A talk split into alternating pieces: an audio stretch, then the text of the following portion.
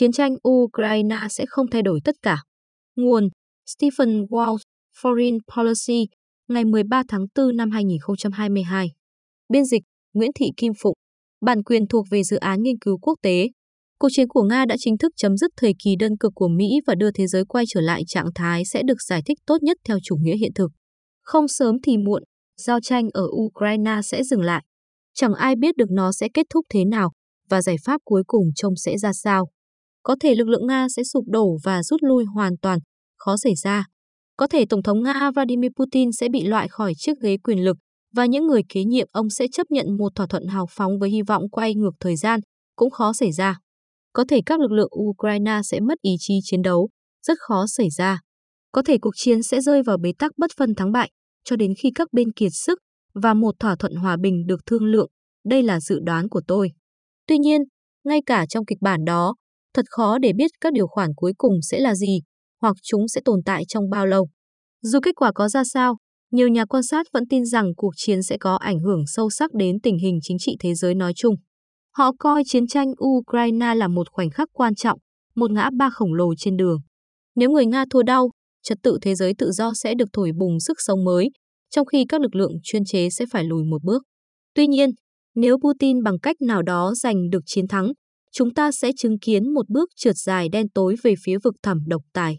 Các chuẩn tắc hiện tại nhằm chống lại hành động xâm chiếm lãnh thổ bằng vũ lực sẽ bị xóa mờ và các nhà chuyên chế khác có lẽ sẽ cảm thấy mình có thể phát động một chiến dịch tương tự bất cứ khi nào thời cơ địa chính trị phù hợp cho phép. Nhưng tôi lại thấy khác.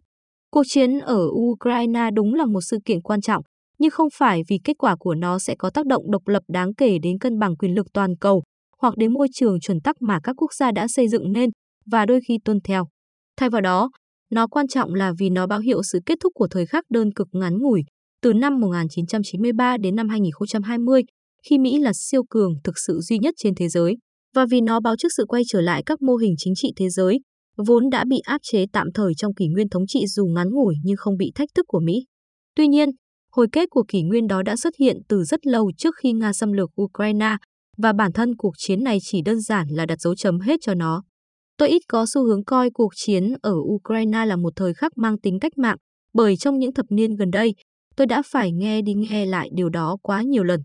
Chúng ta được bảo rằng mọi thứ đã thay đổi khi bức tường Berlin không còn, Liên Xô sụp đổ và Hiệp ước Warsaw tan rã.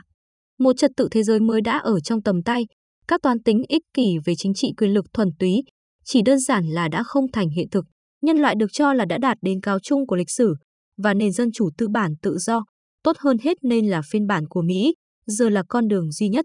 Thế nhưng, sau đó mọi thứ đã thay đổi một lần nữa vào ngày 11 tháng 9 năm 2001 và chúng ta đột nhiên thấy mình ở trong cuộc chiến chống khủng bố toàn cầu mà một số nhà phân tích đã cố gắng đặt tên là Thế chiến 4. Nhưng chưa hết đâu, mọi thứ đã thay đổi thêm một lần nữa khi thị trường tài chính sụp đổ vào năm 2008 và những bậc thầy vũ trụ phố quân bị vạch trần là bọn cả tin, dễ phạm sai lầm và tham nhũng.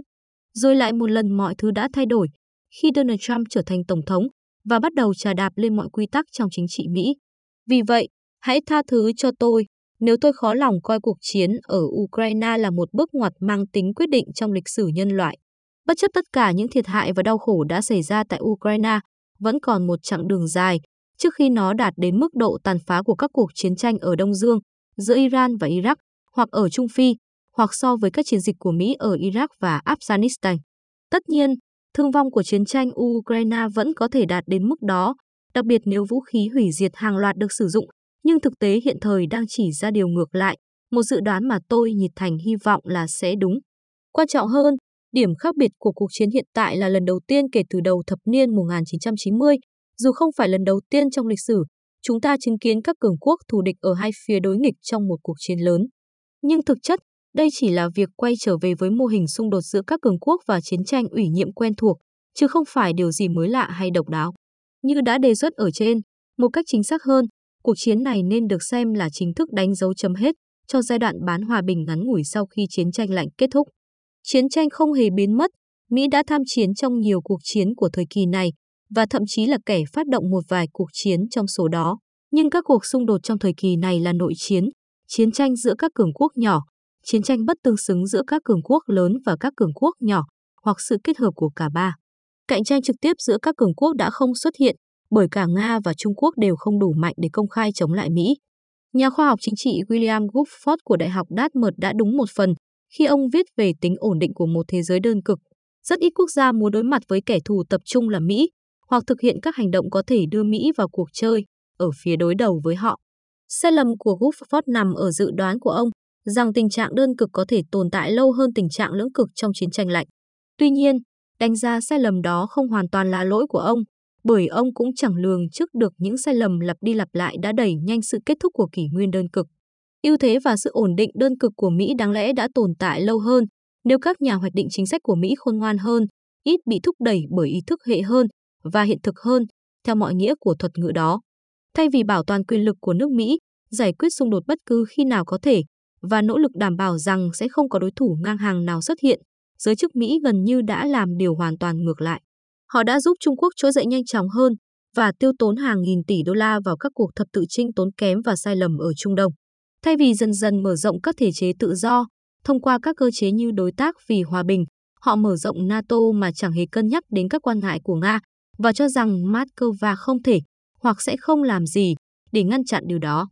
Thay vì lựa chọn cách tiếp cận cẩn trọng hơn đối với toàn cầu hóa và đảm bảo rằng lợi ích của nó được chia sẻ rộng rãi trong nước Mỹ, họ lại ủng hộ cách tiếp cận tân tự do đối với thương mại và đầu tư toàn cầu và đã không hành động đủ để bảo vệ các khu vực đang bị đe dọa của lực lượng lao động Mỹ khỏi hậu quả của toàn cầu hóa. Thay vì nỗ lực biến nền dân chủ Mỹ trở thành mô hình mà các xã hội khác mong muốn noi theo, các chính trị gia Mỹ, và ở đây tôi chủ yếu nói đến Đảng Cộng Hòa, đã liên tục trả đạp lên các nguyên tắc và chuẩn tắc cần thiết để nền dân chủ thực sự tồn tại. Khoảnh khắc đơn cực đúng là không thể kéo dài mãi mãi, nhưng những thiếu sót và sai lầm lặp đi lặp lại mà chẳng có ai phải chịu trách nhiệm đã khiến nó chết yểu. Vậy thì điều này có ý nghĩa gì với chúng ta? Xin mượn câu hát bất hủ của Talking Head, vẫn như xưa, vẫn như xưa. Trước tiên, chúng ta đang sống trong một thế giới mà quyền lực cứng vẫn còn quan trọng, như mọi người vừa được nhắc nhở. Nếu Nga thành công trong việc sáp nhập Donetsk và Luhansk và xây dựng một hành lang đất liền tới Crimea, thì đó là do các lực lượng quân sự của họ đã có thể hoàn thành sứ mệnh của mình, bất chấp những bước đi và tính toán sai lầm trước đó. Nếu Ukraine giữ lại toàn bộ hoặc phần lớn lãnh thổ trước đây của mình, đó là nhờ sức mạnh cứng của các công dân của nước này, với rất nhiều giúp đỡ từ bên ngoài, trong việc ngăn chặn nước láng giềng lớn hơn của mình. Nếu các chuẩn tắc chống xâm lược được củng cố, đó sẽ không phải là do Putin đột nhiên nhớ ra rằng các chuẩn tắc cần phải được tuân theo, mà bởi vì sự kết hợp giữa chủ nghĩa dân tộc Ukraine và các vũ khí hiệu quả đã cho Moscow một bài học đắt giá. Thứ hai, thế giới đã được nhắc nhở, một lần nữa, rằng sự phụ thuộc lẫn nhau về kinh tế không phải là không có rủi ro và đánh đổi. Thị trường chắc chắn quan trọng, nhưng chính trị còn quan trọng hơn. Kết nối thế giới thông qua thương mại, đầu tư, các chuỗi cung ứng phức tạp và các đường ống dẫn khí đốt mang lại nhiều lợi ích rõ ràng và to lớn, nhưng các liên kết kinh tế chặt chẽ không phải là rào cản bất khả xâm phạm đối với xung đột. Và việc phụ thuộc vào người khác có thể gây ra đau đớn thực sự nếu như sợi dây liên kết bị cắt đứt, dù là bởi một con virus nguy hiểm hay bởi một giãn nứt địa chính trị đột ngột. Nhìn về phía trước, hầu hết các quốc gia và hầu hết các công ty sẽ phải hy sinh một số hiệu quả kinh tế cho khả năng dự phòng và khả năng phục hồi. Tăng trưởng kinh tế sẽ thấp hơn so với trường hợp đạt hiệu quả tối đa, nhưng các cú sốc gián đoạn sẽ ít xảy ra hơn và các quốc gia và công ty sẽ ít bị tổn thương hơn trước áp lực kinh tế. Khi buộc phải lựa chọn giữa an ninh và lợi nhuận, hầu hết các quốc gia sẽ chọn vế thứ nhất. Thứ ba, ngay cả khi Nga đạt được một số thành tích hạn chế ở Donbass, cuộc chiến sẽ đẩy nhanh sự suy tàn tương đối của nước này. Putin có thể ngăn Ukraine gia nhập NATO, nhưng hậu quả lâu dài của thành tích đó sẽ khiến nước Nga nhìn chung là tồi tệ hơn trước. Trừ khi ông ta dựng lên một bức màn sắt mới, còn không thì những người Nga trẻ tuổi tài năng sẽ tiếp tục ra đi. Nguồn thu của nhà nước sẽ giảm khi ngày càng có nhiều quốc gia từ bỏ dầu mỏ, khí đốt và than đá của Nga. Ukraine sẽ tiếp tục hướng tới châu Âu về mặt kinh tế, vốn là quá trình đã được tiến hành từ trước khi chiến tranh bắt đầu.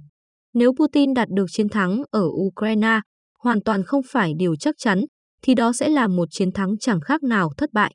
Chế độ chuyên chế của Nga có thể được bảo vệ, nhưng sẽ không còn vị thế quan trọng. Thế giới tương lai sẽ gần với một thế giới lưỡng cực thực sự, hơn là một thế giới đa cực thiếu cân bằng, với việc Nga đóng vai trò là đối tác cấp dưới của Trung Quốc và là một đối tác có sức sống kinh tế và giá trị chiến lược lâu dài liên tục suy giảm.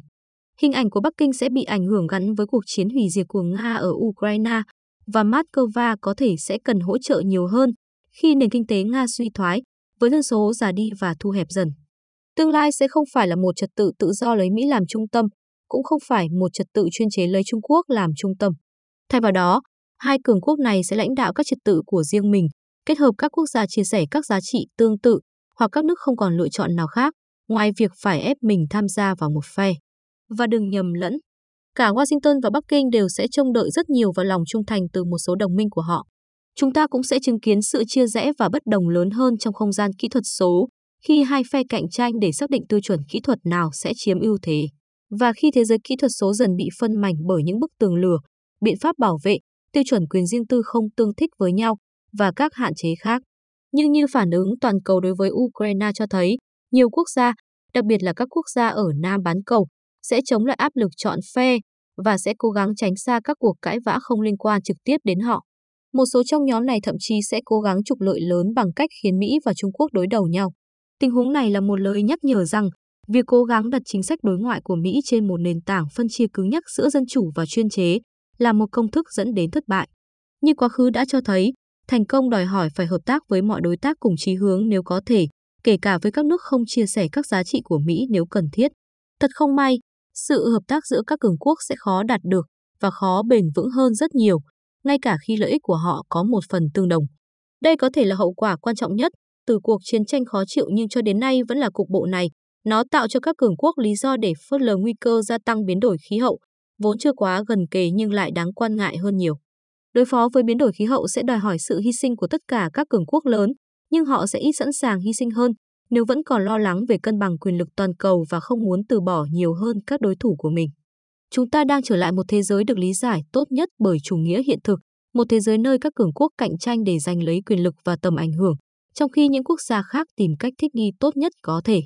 Rừng rậm không mọc trở lại như lập luận của Robert Kagan, nó thực ra chưa bao giờ biến mất, ngay cả khi Mỹ là con thú lớn nhất và tự huyễn hoặc mình rằng nó có thể khiến tất cả các loài thú khác phải phục tùng. Đó không phải là một ý nghĩ hạnh phúc, nhưng thế giới mà chủ nghĩa hiện thực mô tả không phải là một thế giới hạnh phúc.